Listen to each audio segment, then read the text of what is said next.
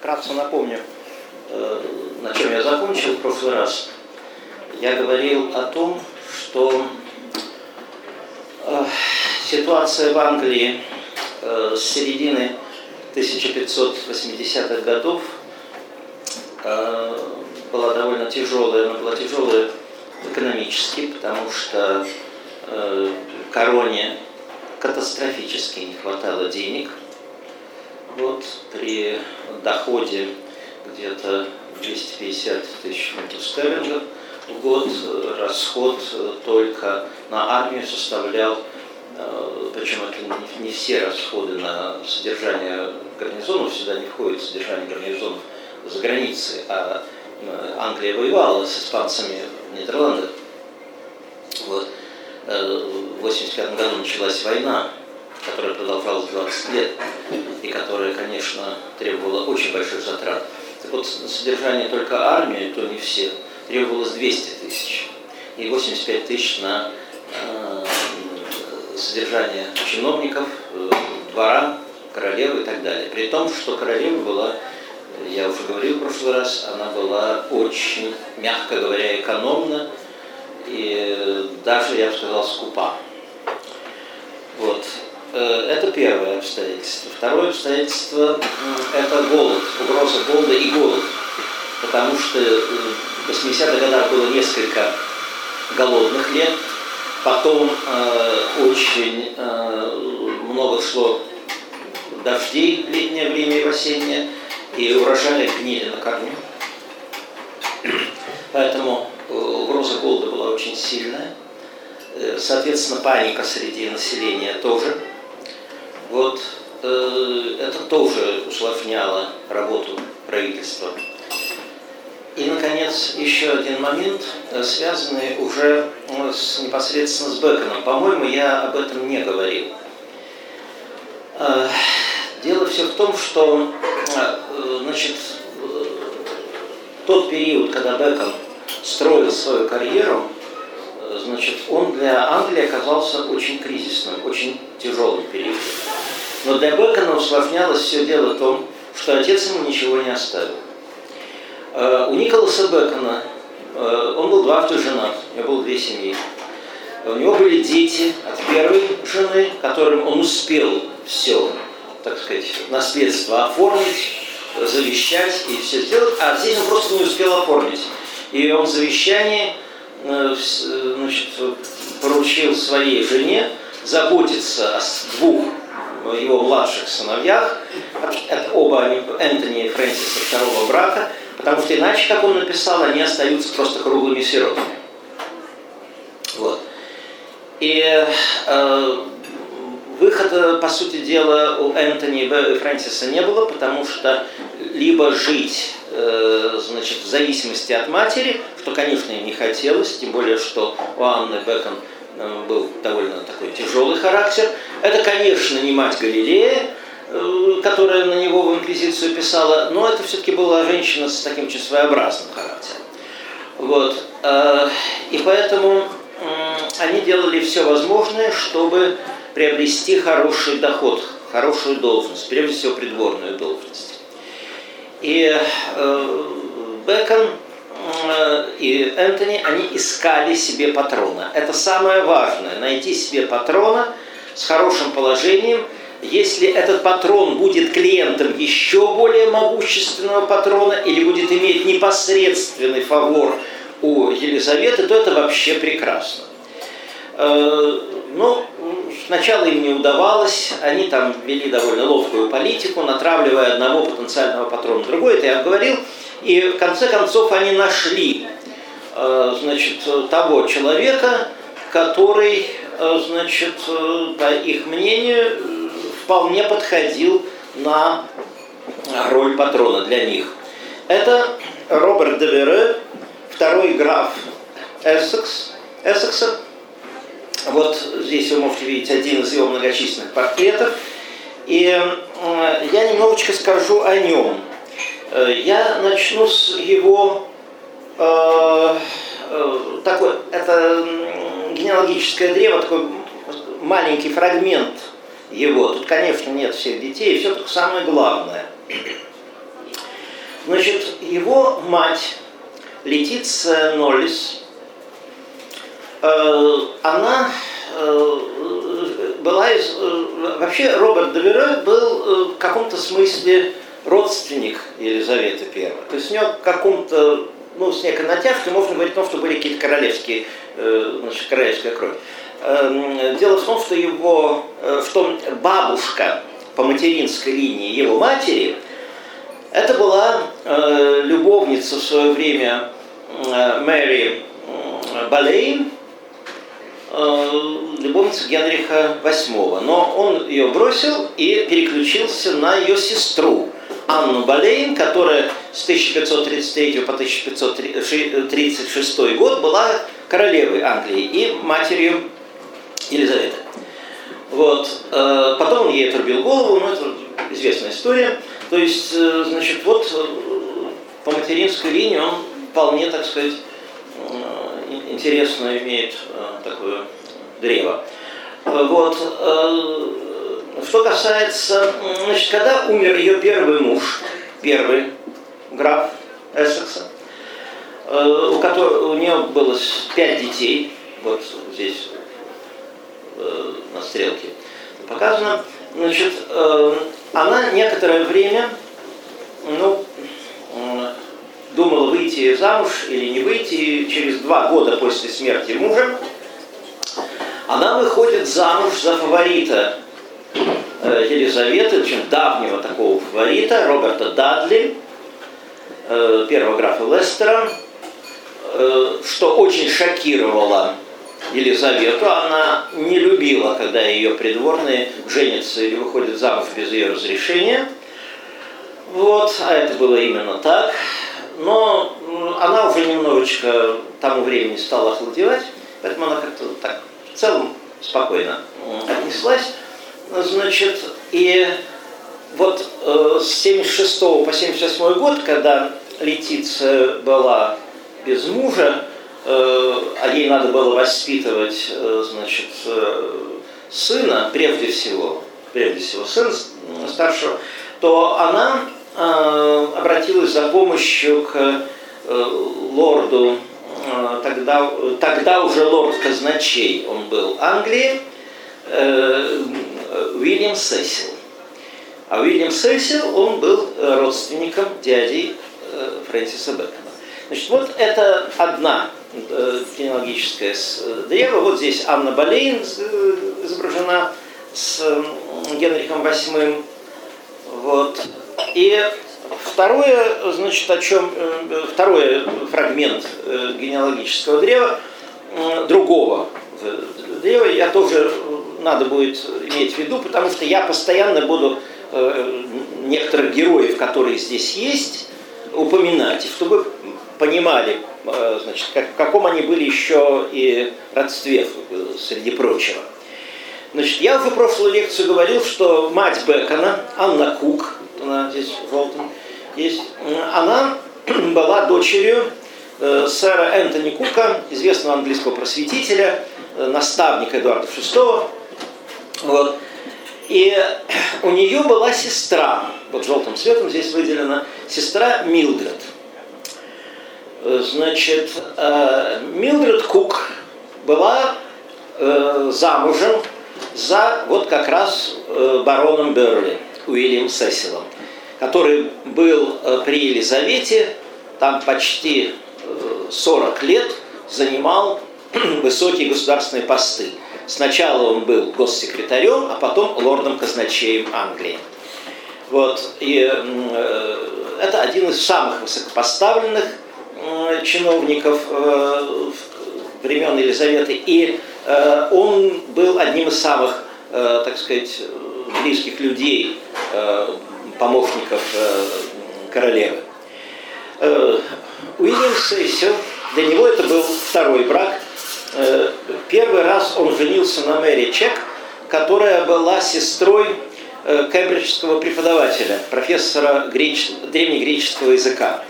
Э, и Уильям, когда учился в Кембридже, он как раз очень внимательно изучал, э, он был очень образованным человеком, я еще буду э, говорить о нем много сегодня, Значит, он был очень образованным человеком и, в частности, в молодости очень увлекался латынью и греческим, особенно греческим. Вот у него был прекрасный, лучший в Англии учитель, и вот в его сестру он влюбился, и у них, здесь это не обозначено, у них был она, а, она, у них брак был очень короткий, с 1541 по 1543 год. Э, в 1942 году она родила единственного их ребенка, сына Томаса, который в свою очередь, вот это здесь просто мне не уместилось, э, в свою очередь имел 11 детей, и в том числе его, одна из его дочерей была замужем за э, выдающимся английским э, юристом Эдвардом Коком. Это злейший враг Бекона, который приложил э, со своей стороны руку, к, вот когда шел процесс э, Бекона к этому импичменту. Вот. Так что, ну вот основные герои. Так что вы видите, что значит, э, Уильям Сесил, который был очень, повторяю, влиятельным человеком, он приходился дядей, ну, так вот, в таком понимании, в таком раскладе, Энтони и Фрэнсису э, Бэкону. Вот, а теперь, значит, э, давайте вернемся к патрону. Новонайденному патрону графу Эссексу. Эссекс, надо сказать, что он пользовался хорошим отношением у своего отчима Лестера. Тот о нем очень заботился. И когда началась, э, когда Елизавета наконец решилась э, послать войска э, в поддержку Нидерландов, дело все в том, что несколько лет она не решалась это делать. Она не хотела вступать в прямой военный конфликт с Испанией. Но э, пришлось, так сложились обстоятельства, что пришлось, и она посылает э, 5 тысяч пехотинцев и э, тысячу кавалерии Э, значит, шеститысячное войско во главе с, э, ой, прошу прощения, не с Лестером, с Дадли, э, значит, с Робертом Дадли, отчимом Эссекса, она посылает в Нидерланды. И Дадли берет с собой Роберта, тот прекрасно сражается, и Дадли ему доверяет командование кавалерии, и э, на поле боя прямо посвящает его в рыцари. Э, надо сказать, что... Ой, большое спасибо. Да. Значит, и надо сказать, что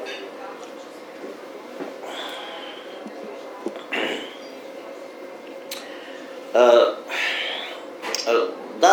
Роберт был действительно отважным воином, иногда совершенно таким безрассудным. Вот. Но Э, так случилось, что быстро, через два года пришлось э, возвращаться им. Э, и когда Дадли вернулся в Англию, то он понял, что Елизавета к нему окончательно охладела. Но они остались друзьями, тем не менее. Вот. И даже Дадли делал все возможное, чтобы э, своего пасынка, э, Романов и начинался как раз сразу в 87 году по возвращении Эссекса из э, с континента, э, значит, начался такой довольно бурный роман. Э, Елизавета лишает э, Дадли э, того, вот, кстати, Берли, лорд Берли, Вильям Берли. Э, и э, вот, да, Елизавета и э, Роберт Дадли. Она лишает Дадли важной придворной должности. Это шталмейстер, то есть конюшен, master of course. И отдает эту должность Эссексу. Более того, она забирает у Дадли также, э, значит, еще э, одну монополию. Ну, правда, это нет, это я немножко нехорошо сказал, э, это уже после смерти. Дело в том, что Дадли вскоре умирает, в 87 году он от лихорадки умирает. Вот. И она в свое время Дадли дала, э, это действительно был королевский подарок, монополию на э, продажу и прокупку вин, в частности, покупку иностранных вин сладких. Это было золотое дно.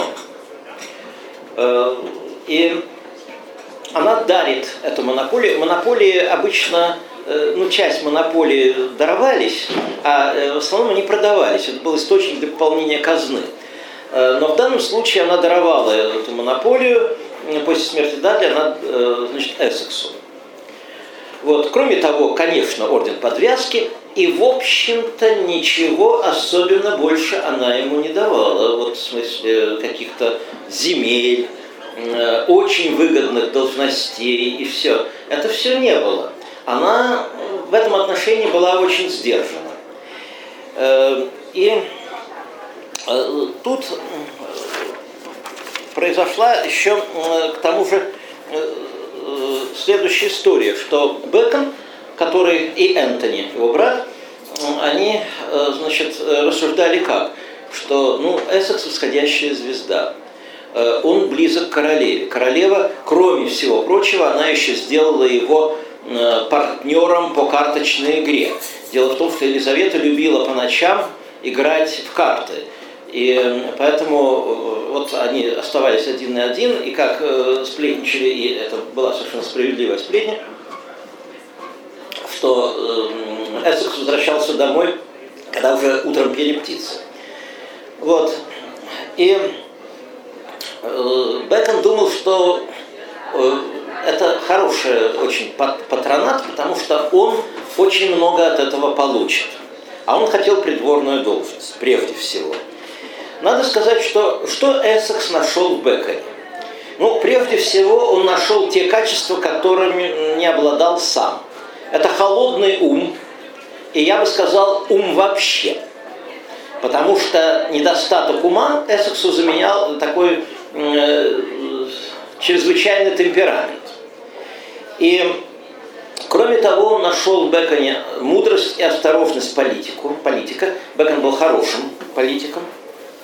Вот, он нашел в нем широкий кругозор и э, такой талант мыслителя. Это тоже было важно. Ну а что касается Бекона, то тут понятно, что ему было надо. И э, их объединяла общая цель. Одному надо было укрепить свое влияние, чтобы еще какие-то блага получить э, от э, престола, а Бекону нужно было что-то получить, какую-то синекуру. Вот. И надо сказать, что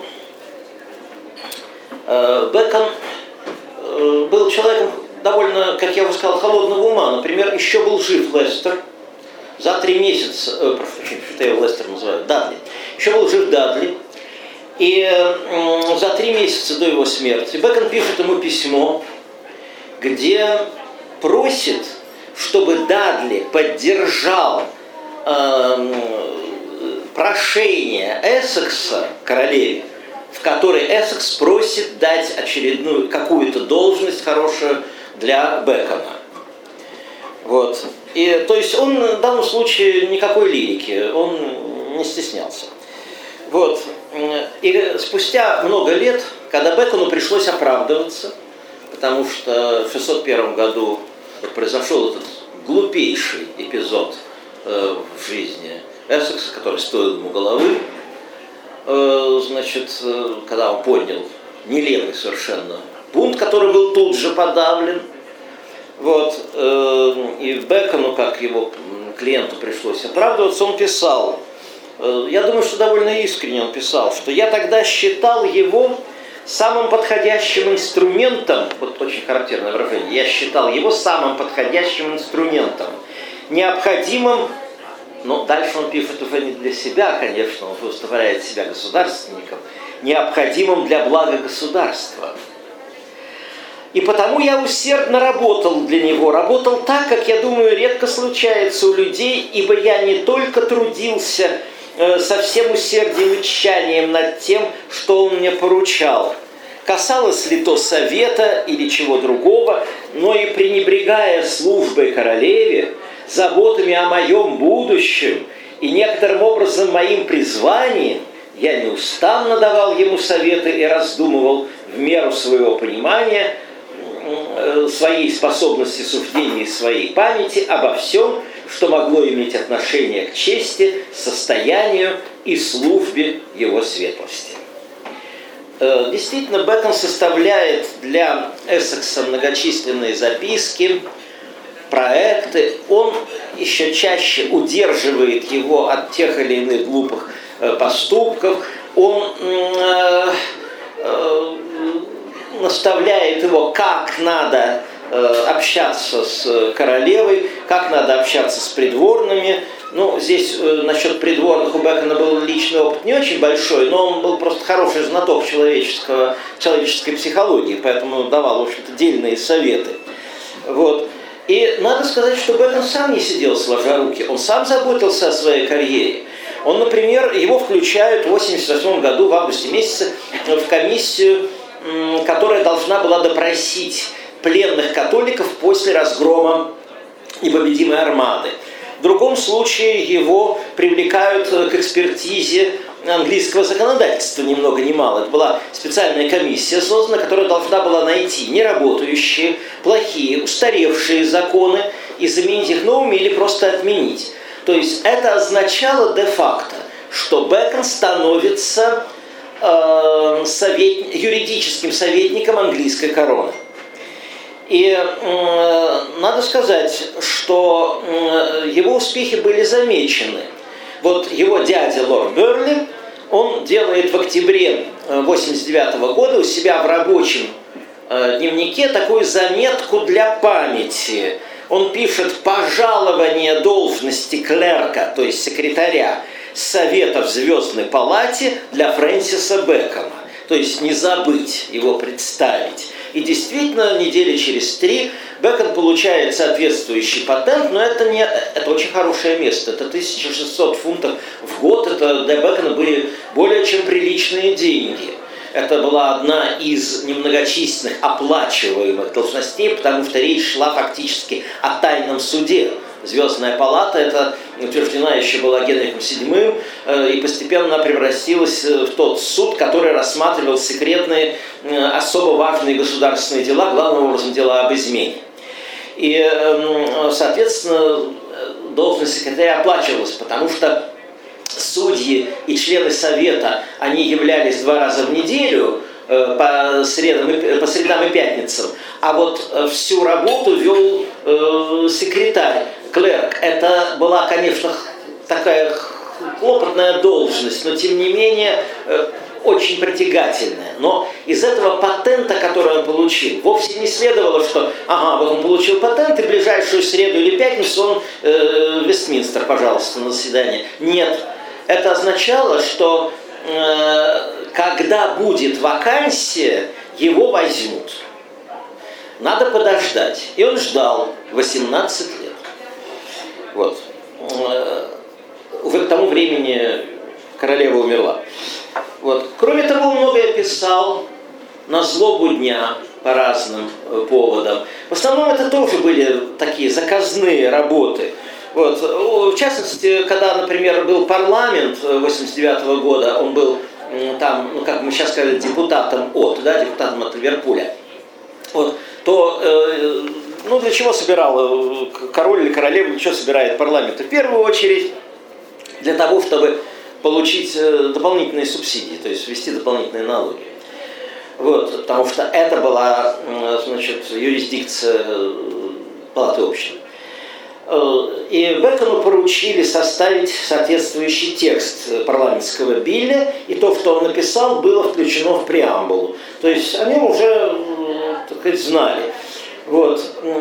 И, э, но Бекона вот э, подобные всякие вещи, работа в комиссиях, там, писание каких-то бумаг э, по государственному заказу, это все было хорошо, но его, он хотел что-то, как вам сказать, творческая работа, то есть где он сам что-то мог бы придумывать, советовать и так далее. А не получалось. Хотя Эссекс, надо отдать ему должное, очень старался о своем клиенте. И надо сказать, что Эссекс сделал тут как раз после смерти Дадли, он сделал одну ошибку. Дело все в том, что Дадли был, э, ну, он поддерживал, если можно так говорить, в смысле патроном э, пуритан, причем радикально настроенных пуритан. Я потом о них еще немножко поговорю сейчас. Вот, э, и они, когда им что-то нужно было там, подать какое-то прошение или все, они действовали через него. А после смерти многие, в частности пуритане, начали уговаривать Эссекса, видя, что он фактически на его должностях, э, чтобы он тоже принял эту заботу. И вот он сделал такую ошибку, он принял эту заботу. А дело все в том, что почему это была ошибка. Э, Бекон его старался удержать от этого шага. Ну, во-первых, Бекон сам не любит, э, особенно радикальных пуритан. Сейчас скажу почему. Э, значит, а во-вторых, э, что более важно для Эссекса, их терпеть не могла королева. Когда она в 1985 году на окончание работы, последний день работы парламента, она выступала с речью, она сказала, что пуритане такие же и даже более опасные враги для престола, как паписты. И что она Э, не позволит, чтобы они там от имени закона Божьего там что-то указывали, как ей править э, в королевстве. То есть это было объявление репрессий, которые она и начала. Вот. А Эссекс как-то недомыслил и взял их под э, свою опеку. Значит, что касается пуритан, вот здесь несколько слов следует сказать. Значит, я уже говорил о том, что положение экономическое было очень тяжелое, да еще год. И вот в этой ситуации очень многие воспринимали среди населения вот то, что сложилось, э, как признак того, что грядет страшный суд, грядет апокалипсис. И в то же время появилось очень много брошюрок, статей, листовок, где э, исповедовалась другая позиция. Не надо, сложа руки, сидеть и ждать конца света. Надо самим исправлять ситуацию – но только надо самим исправлять ситуацию, самоорганизовываясь, не надеясь ни на, на государство и на государственные органы. Э, и э, вот эти брошюрки, они содержали очень много практических рецептов. Ну, допустим, как обрабатывать землю, как э, делать заготовки продуктов, как готовить еду, как лечиться и так далее. И э, у пуритан был свой образ науки. Это иногда называют народная наука. То есть они считали, что буквально каждая кухарка может знать и освоить, и даже развить науку, вот ту науку, которая нужна для everyday life. Вот практическую науку. А вот эти все умствования, то, что мы сейчас называем фундаментальными истинностью, это все от лукавого. Это все совершенно не нужно. Э, главное исключительно практическое. Вот Бекону это не нравилось. Ему вот это э, такое мракобесие, э, ему как-то притило. Вот. Ну, а Елизавете не нравилось несколько по другим причинам, потому что э, пуритане составляли такую как бы замкнутую общность.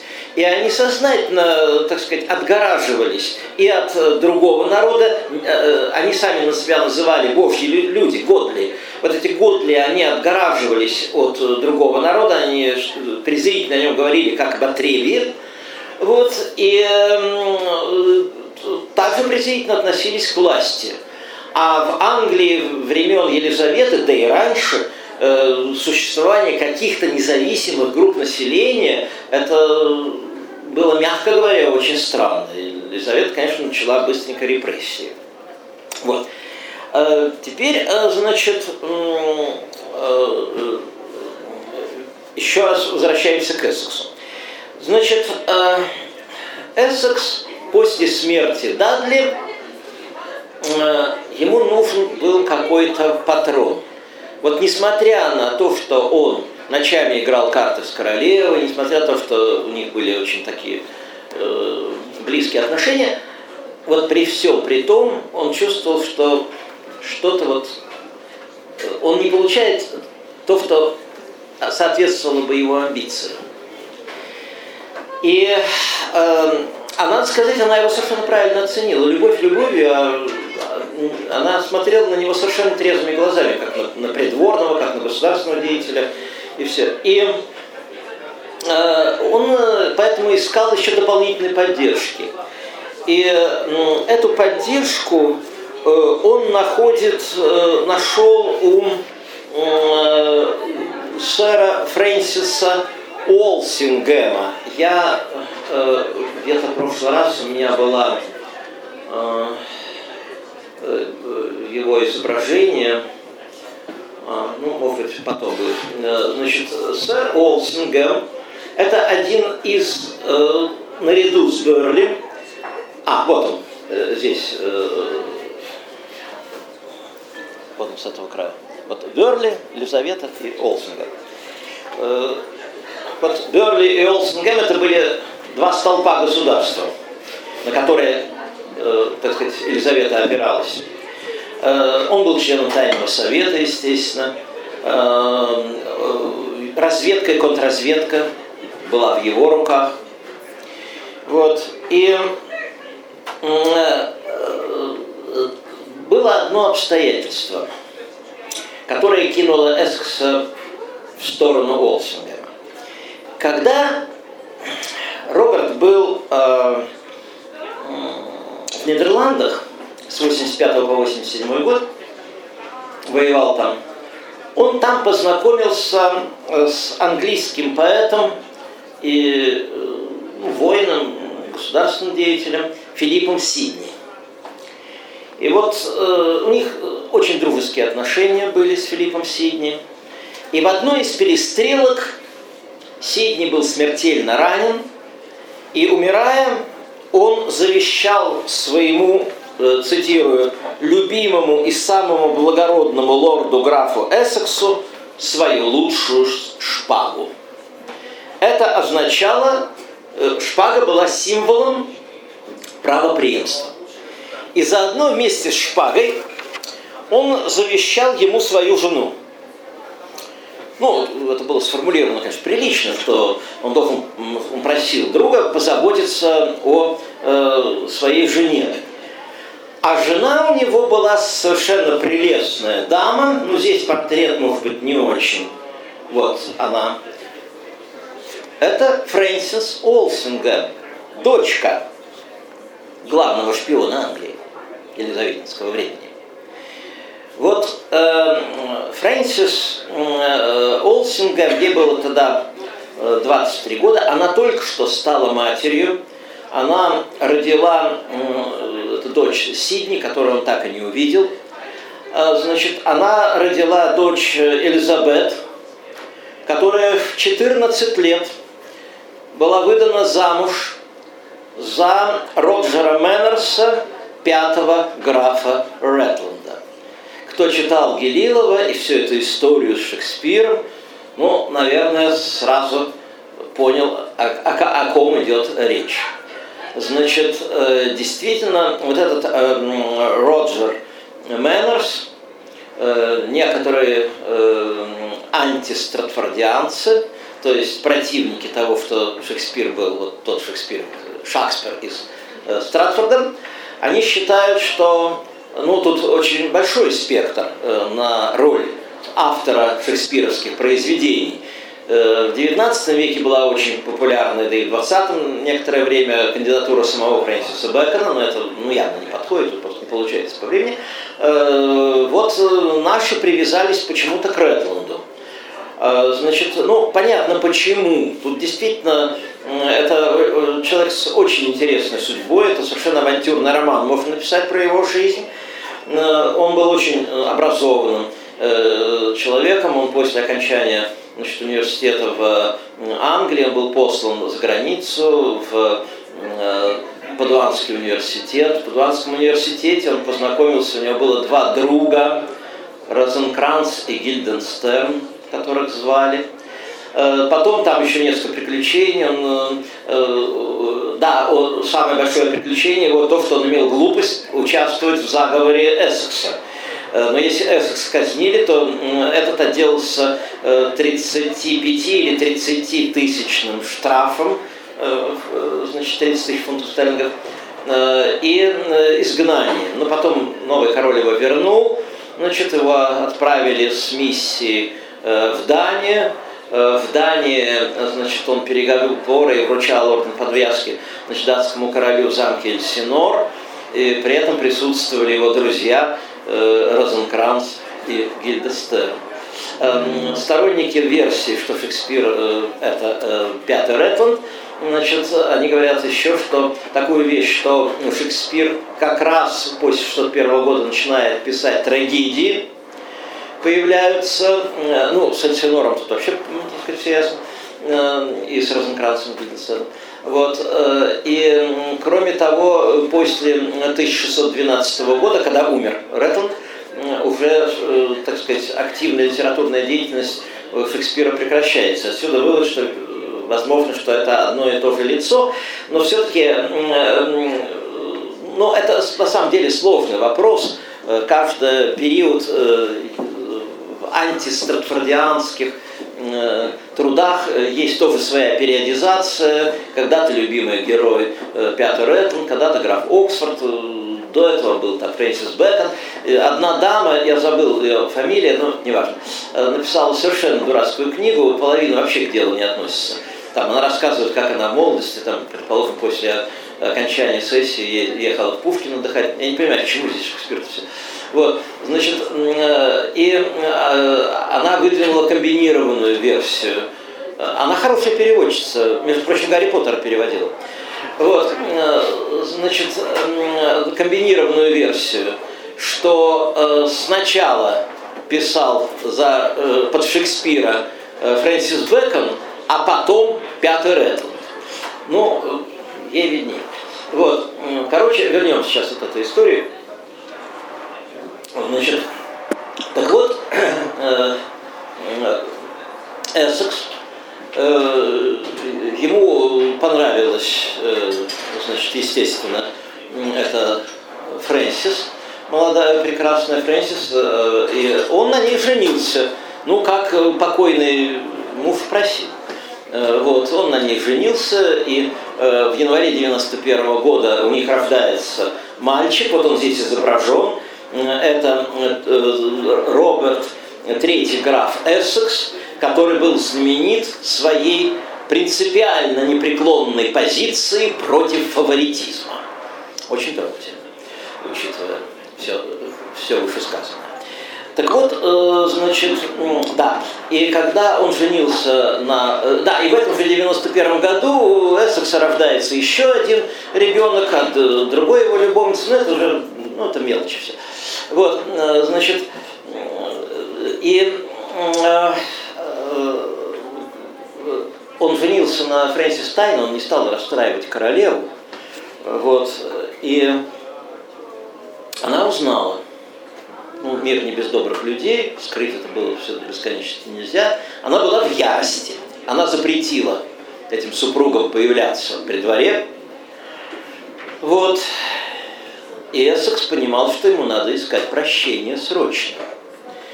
Вот, э, понимаете, э, ну что, э, каковы были причины того, что он так упорно искал прощения у королевы? Конечно, при определенном напряжении фантазии можно допустить, что 25-летний Эссекс, имея 23-летнюю жену, был до беспамятства влюблен в 57-летнюю королеву. Но я думаю, что э, как-то мне кажутся более правдоподобны другие, более меркантильные причины. И среди них я бы выделил следующее, что, э, значит, да, во-первых, для того, чтобы королеву простил, надо было что-то придумать. Вот, и, значит, он э, не знал, что придумать. И э, кому ему обратиться за советом? Ну, естественно, к Фрэнсису Бэкону, потому что у них на двоих была только одна пара мозгов. И это не Эссекс, не Эссекса мозги были. Бекон все устроил. То есть как, он не мог устроить, он не был так сказать, близок к двору, но э, он проинструктировал графа, что надо делать, как себя вести с общем, короче, в итоге она его простила. Его, но не Фрэнсис, не его жену. Та так и не появилась предварительно. Вот. Значит, и э, Эссекс, в чем его меркантильная эта цель? Он хотел получить какую-то действительно хорошую, высокую должность. Шталмейстер – это хорошая должность. Формально это третья, третья должность придворной иерархии. И она давала доступ к королеве. Да. Но, если, конечно, он не в ссоре с ней. Вот, э, значит, но вопрос э, был в том, что ему было этого мало. Он хотел что-то такое и оплачиваемое, и более значимое. И он захотел э, стать членом тайного совета. Если бы это удалось, то он был, был там самым молодым. Вот. Но дело все в том, что у него не было ресурса для того, чтобы им стать. То есть у него не было больших земельных владений. У него не было каких-то других высоких постов, ну, только вот шталмейстер. И тогда Эссексу, а может быть Бекону и Эссексу, тут уже трудно сказать, пришла в голову совершенно замечательная идея. Они, или он, Эссекс, э, вспомнил одну вещь, что его покойный тесть хотя и был сыном преуспевающего лондонского юриста и имел лишь некоторые такие не очень крепкие связи при дворе, вот, однако он сумел сделать себе хорошую придворную карьеру. И он делал ее как спаймастер, то есть шпион. Он э, создал Э, одной из лучших в Европе разведывательных сетей на континенте и в самой Англии. И благодаря той информации, а в основном информация собиралась, ну понятно, военного характера, и э, еще информация о замыслах католиков и особенно иезуитов, потому что это были враги номер один. И королева настолько нуждалась в процессе принятия решений в этой его информации, что Олсингем стал для нее совершенно незаменимым э, человеком. И доверяла она ему сто процентов. И э, когда он умер в апреле 90-го года, э, Олсинга, то Эссекс, возможно, Бекон и Эссекс решили сделать следующее. Они решили создать возродить вот эту разведывательную сеть.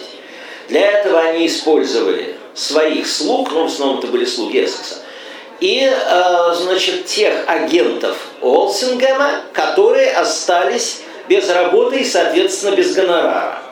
И те охотно пошли на службу.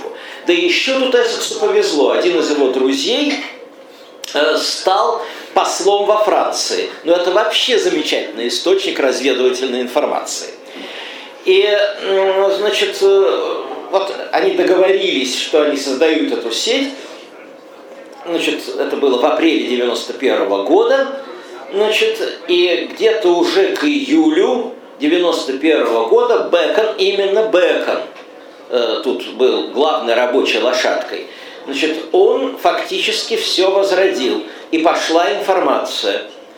Вот, э, ну, надо сказать, что, конечно, воровство чужих секретов очень сближает. А тут еще и общие цели. Но все было бы хорошо. Но было одно препятствие, которое... Да, вот Филипп Сидни, кстати, я тут забыл. Так, было одно препятствие – Э, дело все в том, что лорд Берли, он тоже не сидел сложа руки. Он тоже из других остатков сети, а, агентуры Олсингема создал свою разведывательную цель, э, и ему помогал его сын Роберт, Роберт Сесси. Вот. И надо сказать, что это э, э, вот конкуренция как бы двух разведок, Берли и Эссекса, она, естественно, обостряла их отношения э, при дворе. И в какой-то момент отношения к 92 году накалились, э, соперничество дошло до того, что лорд Берли, понимая, что за Эссексом стоит на самом деле Фрэнсис Бэкон и Энтони Бэкон, но Энтони шпионил на континенте в это время, значит, э, что стоит Фрэнсис Бэкон, его племянник, то он обратился э, к Бекону с прямым вопросом. Ты с кем? Ты на какую будешь работать? На кого? На Сесилов? На меня и, и сына, да? Или ты будешь работать на Эссекса? Вот. Э, и надо сказать, ну, разумеется, Уильям Сесил настаивал на том, чтобы Бекон э, работал на него. Вот. Тем более, что он ценил ум и, так сказать, сметливость своего приятеля, и в розетке тоже он был хороший. Вот. И вот это интереснейшее письмо, о котором я, собственно, сегодня и буду говорить. Это ответ Бекона своему дяде. Это был совершенно нестандартный ответ. Э, Бекон ответил пространным письмом, безукоризненно вежливым по форме, но очень жестким по сути. Он с самого начала напоминал дяде о своем бедственном положении. Э, а между тем, жаловался Бекон, мне уже пошел 32 год. Цитирую. «Я становлюсь старым, к 31 году уже много песка накопилось в песочных часах». Как красиво. Вот. И а, он начинает дальше льстить, откровенно льстить э, дяде, он называет его титаном государства, честью моего дома и так далее. И в эту сладкую лесть он внезапно ложку дегтя опускает. Он пишет о том, что лорд Берли – это второй источник, a second founder – его бедственного положения. А что имелось в виду под первым, я не очень понимаю. Ну, не важно, в. Вот. Э, в чем дело? Почему? А Бекон напоминал Сейсилу, что тот, будучи влиятельнейшим вельможей Англии, не сделал для своего одареннейшего племянника ровным счетом ничего, а заботится только о своем сыне Роберте. Ну, это так и есть, конечно э, Берли э, начинал, я уже говорил, начинал с э, некоторого времени, ну, много лет он был госсекретарем, э, потом был госсекретарем Уолсингема, а потом, значит, после него Берли выхлопотал эту должность госсекретаря для своего сына Роберта. А сам он стал главным казначеем. Значит, и вот что интересно. Да, и Бекон жалуется на то, что вот он работает в суде и в несколько предыдущем письме он очень хорошо вообще написал о своей работе в суде. Я отлично вижу, а письмо только Сесилу, только немножко раньше. Э, я отлично вижу, что суд станет моим катафалком. И вот, если вернуться к письму 92 года, он дальше пишет, вот дальше я процитирую. Я понимаю, что со слуха плохо, но тем не менее лучше здесь, здесь вот важно, как это все написано. Э, он поясняет дяде, что бы он хотел в жизни. Моим всегдашним намерением было в какой-нибудь скром... Э, да, моим всегдашним намерением было в какой-нибудь скромной должности, которую я мог бы выполнять, служить ее величеству. Но не как человек, рожденный под знаком солнца, который любит честь или под знаком Юпитера, который любит деловитость, ибо меня целиком увлекает созерцательная планета. Но как человек, рожденный под властью превосходнейшего монарха, который заслуживает посещения ему всех человеческих способностей и так далее, и так далее, я опускаю такую дежурную лист. Вместе с тем, ничтожность моего положения какой-то степени задевает меня. И хотя я не могу обвинить себя в том, что я расточителен или ленив, тем не менее мое здоровье не должно расстраиваться, а моя деятельность оказаться бесплодной. Наконец, я признаю, что у меня столь же обширно созерцательные занятия, сколь умерены гражданские. В переводе на простой язык это означало, дядюшка, я тебе дорогу перебегать не буду, и твоему сыну тоже. У меня созерцательная звезда. Так, цитирую дальше. Так как, и вот дальше потрясающая фраза, так как я все знание сделал своей областью – I have taken all knowledge to be my province. Province, не field, не space, не какой-то другой. Это очень точно выбранное Беконом словом. Я потом скажу, почему. Э, он несколько раз повторяет это в письме. Эм, О, если бы я мог очистить его, то есть вот эту свою область, все знание, да, все человеческое знание, от двух сортов разбойников – из которых один с помощью пустых прений, опровержений и многословий, а другой с помощью слепых экспериментов, традиционных предрассудков и обманов добились так много трофеев. Я надеюсь, что в тщательных наблюдениях, обыкновенных заключениях, об, прошу прощения, обоснованных заключениях и полезных изобретениях и открытиях я добился бы наилучшего состояния этой области. Опять, Провенс.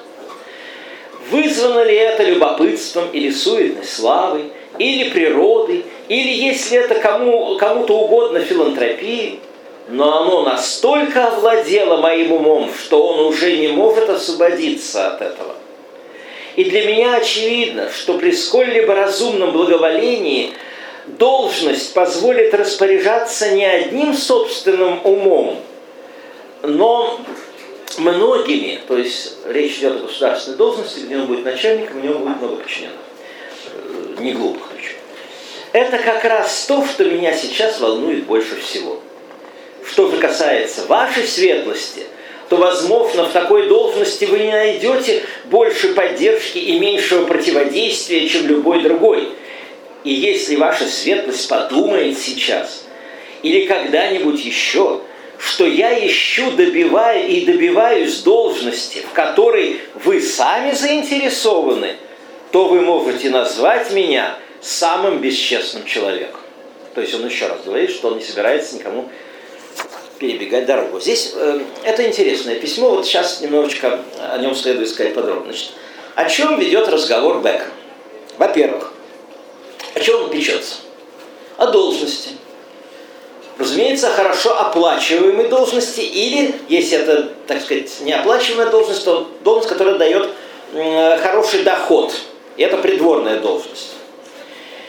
Э, потому что, как выразился биограф, первый биограф, который знал Бекона, это был духовник, Роули, Уильям Роули, что королева поощряла молодого человека щедростью своей улыбки, но никогда щедростью своей руки.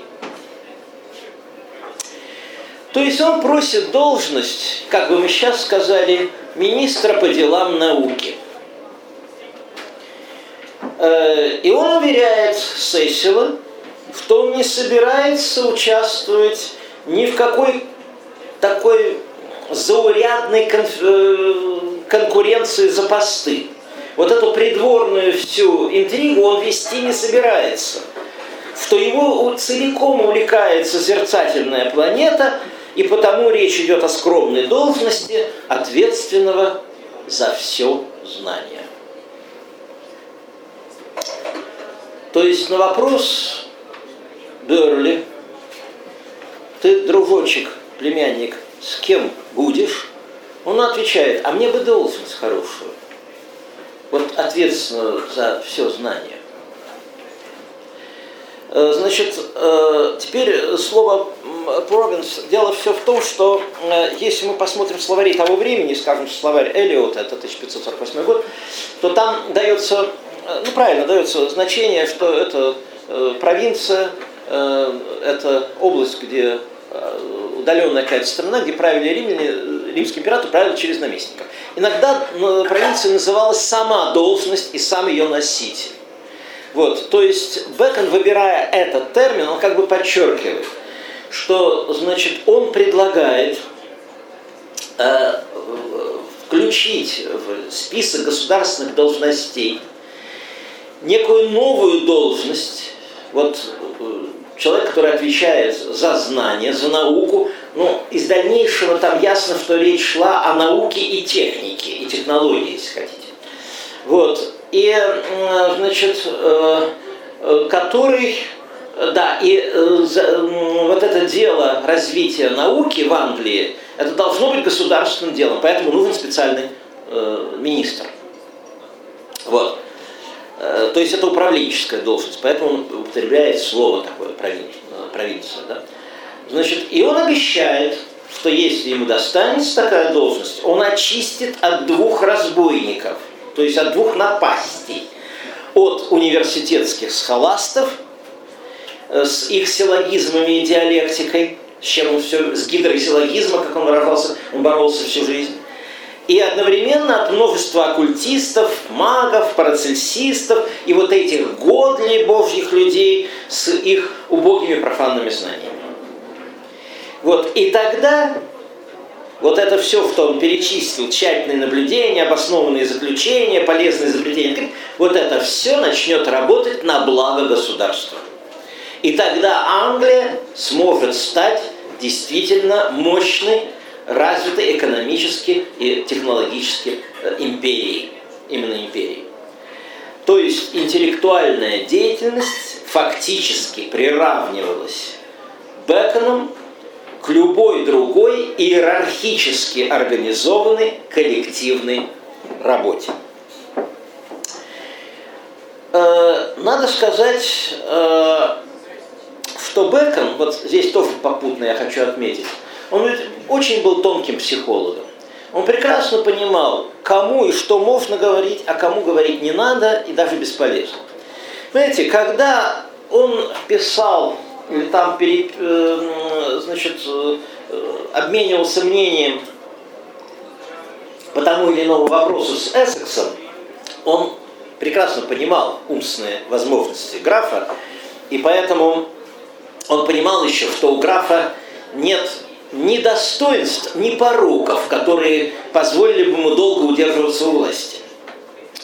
Вот. Э, и э, поэтому э, Бекон ему давал очень такие практические, конкретные советы, что сказать и о чем умолчать.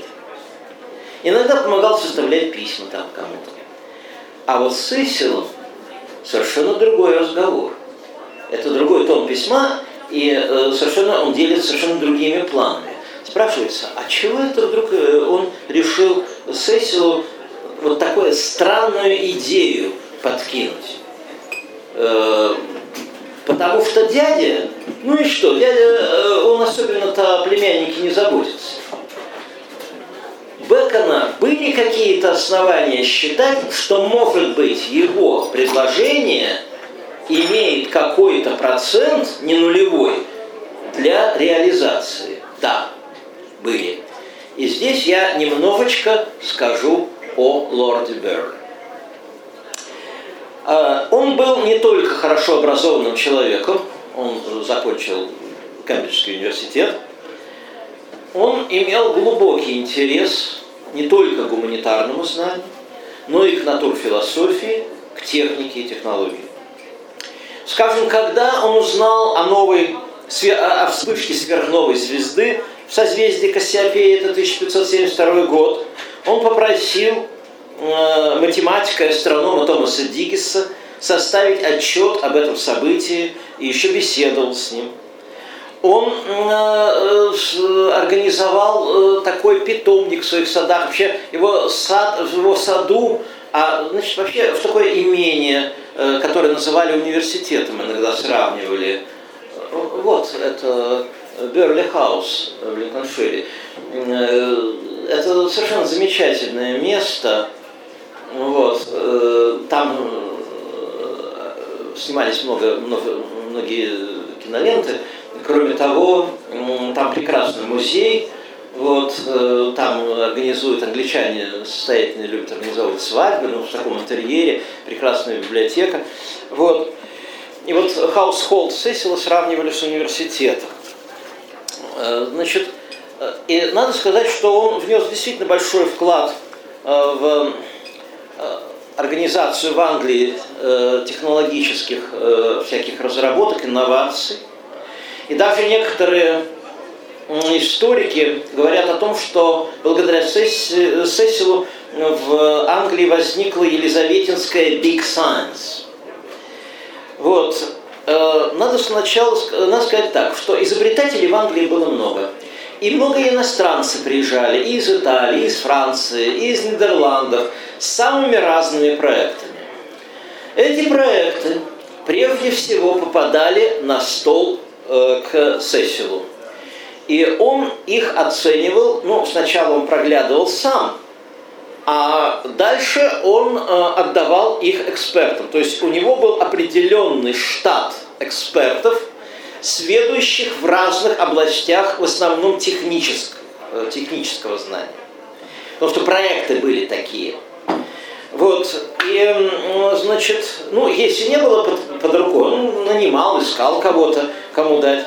И только после того, как эксперт давал свое заключение, сам Сесил давал заключение, вот этот проект уже э, ложился на стол королеве, которая могла подписать или не подписать соответствующую патентную грамоту. То есть, иными словами, Сесил играл роль такого патронатного посредника королевы. Э, и э, надо сказать, что э, проекты, которые ему приходилось рассматривать, они были самые разные.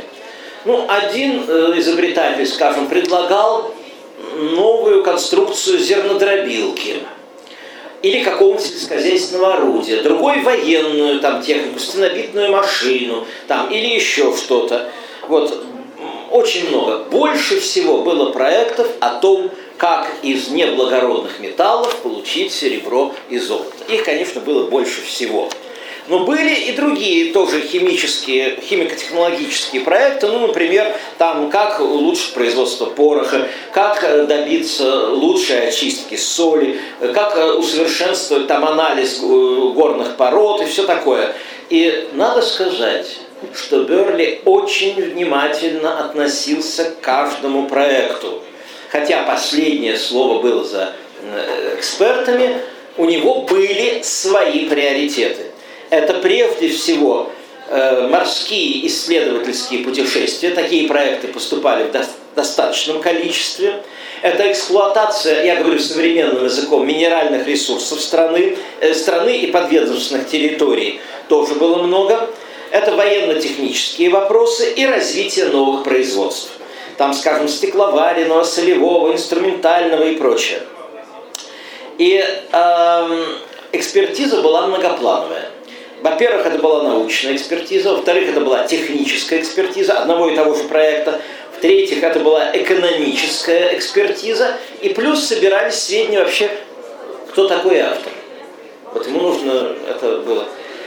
И э, надо сказать, что постепенно э, проектов было так много, потому что многие хотели получить патент. Патент избавлял от конкуренции. Он давал формальное право, так сказать, заниматься вот этим делом, которое предлагалось. Э, значит, и постепенно патентов стало так много, что Берли пришлось перестроить свою работу. Э, это с одной стороны. Значит, а с другой стороны, он заметил еще одну вещь, что многие, особенно в глубинке, они пользовались каким-то изобретением, но не собирались не то что патентовать его, они не собирались даже о нем сообщать. И тогда он организовал еще одну фактически экспертно-шпионскую э, сеть, которая занималась ну, чем-то близким это была не столько работа патентного эксперта, сколько работа э, в области промышленного шпионажа. Только внутри страны, а иногда и вовне. Когда они, вот эти эксперты, шпионы, шныряли по всей стране, они узнавали, где что кто-то применяет, новые какие-то вещи. И они докладывали, причем, надо сказать, Бэконс, Берли сам очень много здесь трудился. Когда ему что-то было надо, ну, допустим, ему донесли, что в Тауэре сидят два человека за фальшивомонечество. Значит, они изобрели новую конструкцию станка. Бекон приходит в Тауэр, в тюрьму. Ну, представляете, да? Высший государственный сановник является к заключенному. И начинает э, у него выспрашивать, как и что. Ну, тот, естественно, говорит, так, хорошо, я поделюсь, а что мне будет? С условием, что меня выпустят. И, разумеется, дадут какую-то хорошую работу. Он говорит, все сделаем. Э, э, он рассказывал о том, как это, ну, не очень подробно, но так, чтобы, значит, основные моменты. Значит, их выпускали. Э, в монетном дворе устанавливали новые станки, это самое, чеканки денег, уже конструкции вот этого бывшего, бывшего фальшивомонетчика, и мы платили хорошие деньги, мы давали мастеров и так далее. То есть он использовал все возможные, э, так сказать, средства. И королева это ценила.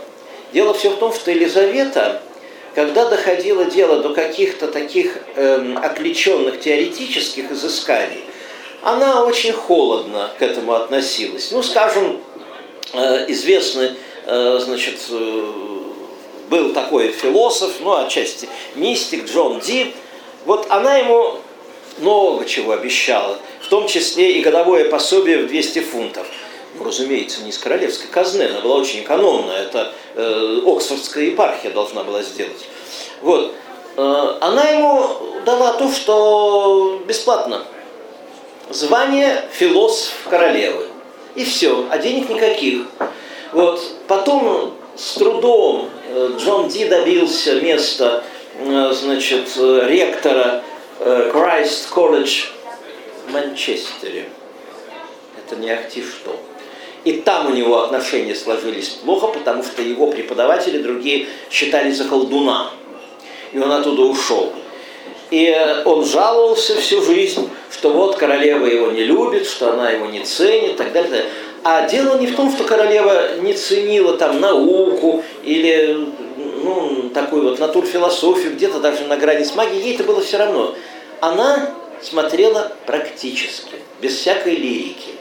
Она не понимала, почему она должна тратить деньги из казны на человека, который занимается чисто созерцательными вещами. Вот она этого никак не могла понять. А вот все, что шло по разделу utility, вот это, что давало пользу, вот это для нее было важно. И э, человеком, который отбирал проекты, следил за их реализацией и, и за их прохождением и так далее, это был лорд Берли. И надо сказать, что патронат, э, ну, она сама лично-то не выступала в роли патрона, это делали другие люди, тоже верно. Вот. Э, но патронат э, английский по отношению к э, изобретателям, там, ученым и так далее, он в корне отличался от того, что было на континенте. Понимаете, на континенте э, был такой патронат на показ, э, патронат чести и достоинства, патронат славы. То есть он был распространен в э, мелких государствах, ну, каких-нибудь там немецких э, княжествах, Э, или, допустим, в итальянских государствах. Ну, скажем, есть мелкое итальянское государство, сравнительно мелкое, ну, скажем, Великое Герцогство Тосканское. Э, насчет каких-то завоевательных амбиций тут речи не приходится, речь не идет, потому что, ну, э, если удастся кусок земли оттяпать у соседа, ну, вот большая радость, и все. А вот это компенсировалось, так сказать, военные, военные амбиции, э, их недостаток, их невозможность просто реализовать, значит, компенсировалось амбициями другими, так сказать, ну, культурными. Э, великий герцог Тосканский мог сказать, а у меня придворный ученый, э, математик примарио Галилей, у меня прекрасный скульптор Джан Болония, вот автор этого «Летящего Меркурия», который украшает э, значит, финансовые эти заведения многие и так далее. То есть а, для них наличие философов, вообще гуманитариев, или техников, или изобретателей, или тем, кто как Галилей занимался и тем, и, фунда, и техническими, прикладными, и фундаментальными проблемами. Для них это был вот патронат этим людям, это для них было очень важно, потому что это обеспечивало этим властителям славу, славу их мудрости, тем самым укрепляя их власть. Теперь, э, да, сейчас уже я подхожу к концу. Значит, э, поэтому разговор, если бы Галилей оказался при английском дворе, то э, отношение к нему было совсем не так, как в Тоскане знаете, где он получал очень большие деньги, значит, и пользовался благами патроната великого герцога, даже не одного, значит, тут было бы очень все просто. Королева бы с ним вообще бы не разговаривала. Она послала, он был послан к лорду Берли, и тот бы спросил, а у вас, господин Галилей, какое конкретно изобретение? Ага, вот у вас есть подзорная труба. Что, для чего она нужна? Ага, понятно. Ясно, да, у нас морская держава может быть полезна. Хорошо, э, значит, заключаем договор. И лорд Беррилл заключает договор по стандартной схеме. Что значит стандартная схема договора? Стандартная схема договора это так. Заключается договор в интересах государства. Только. Поэтому и тем не менее изобретатели на это шли. Почему? Они получали патент.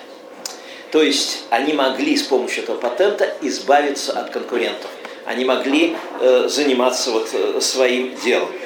И э, надо сказать, что э, э, особый э, вот, интерес к патентованию в Англии, потому что видели, что политика государственная идет, так сказать, им на благо, иммигранты, э, значит, а английская среда лондонского Сити, например, э, она была такая немножечко неблагоприятная.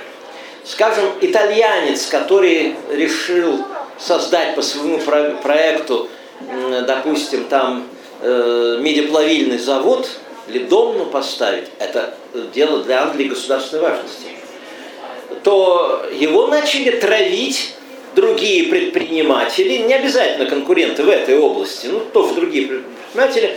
Вот, значит, и когда Елизавета узнала о том, что иностранца, который предлагает пользу для ее государства, обижает, она у этих обидчиков просто отняла лицензии. И все. И другим уже было неповадно. И он очень хороший бизнес там сделал. Так что Здесь это было очень важно. Так вот, Бекон, возвращаемся опять э, к нему. Дело все в том, что Бекон, он фактически предлагал Берли, он был в восторге от деятельности Берли. Он, конечно, знал и, возможно, даже в чем-то помогал э, своему дяде. Но он ему предложил несколько другое. То есть своим письмом Бекон как бы Сесилу заявил, то, что делает ваше сиятельство, крайне полезно и важно для Commonweal, для общественного блага и укрепления мощи Англии. Это все прекрасно, но этого недостаточно. Недостаточно, цитирую, собирать все опыты искусств, то есть ремесел, единственно для того, чтобы таким путем достичь еще большего совершенства каждого из них. Нужна более глубокая реформа, затрагивающая и мотивации, и методологию, и организацию изучения природы, да, под эгидой государства, реформа, осуществить которую может в Англии только один человек – Фрэнсис Бэкон.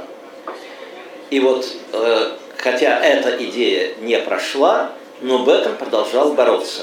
Он продолжал фактически это дело, когда уже не стало Елизаветы, когда появился новый король Яков э, при котором, кстати, служебная карьера э, не в пример елизаветинскому времени у Бекона пошла в гору довольно быстро. Вот. И э, эмпирик, э, эмпирик в кавычках, это так его историки называют, да, Бекон писал, что не будучи основателем школы, мы равным образом и не раздаем щедрых обещаний относительно частных практических результатов. Мы извлекаем не практику из практики и оп, или не опыты из опытов, как эмпирики, это пишет, а причины и аксиомы из практики и опытов, и из причин и аксиом снова практику и опыты, как законные истолкователи природы. Знаете, то есть по мысли Бекону, да, практически, э, практические вещи очень важны, но для того, чтобы они действительно служили общему благу, нужно развивать фундаментальную науку, натурфилософию в его терминологии. И натурфилософия – это государево дело, да еще из разряда первостепенных. И он заявил также, что имеющиеся знания и наличные практики изучения природы безнадежно устарели. Надо отказаться и от гидросилогизма, и от оккультизма, от магии и всего такого, потому что они не могут привести ни к открытиям, ни к пользе, ни способствовать производству commodities, товаров. И только он в этом знает секрет новой методологии. Но об этом уже в следующий раз. Это будет последняя лекция по Беттону. Все.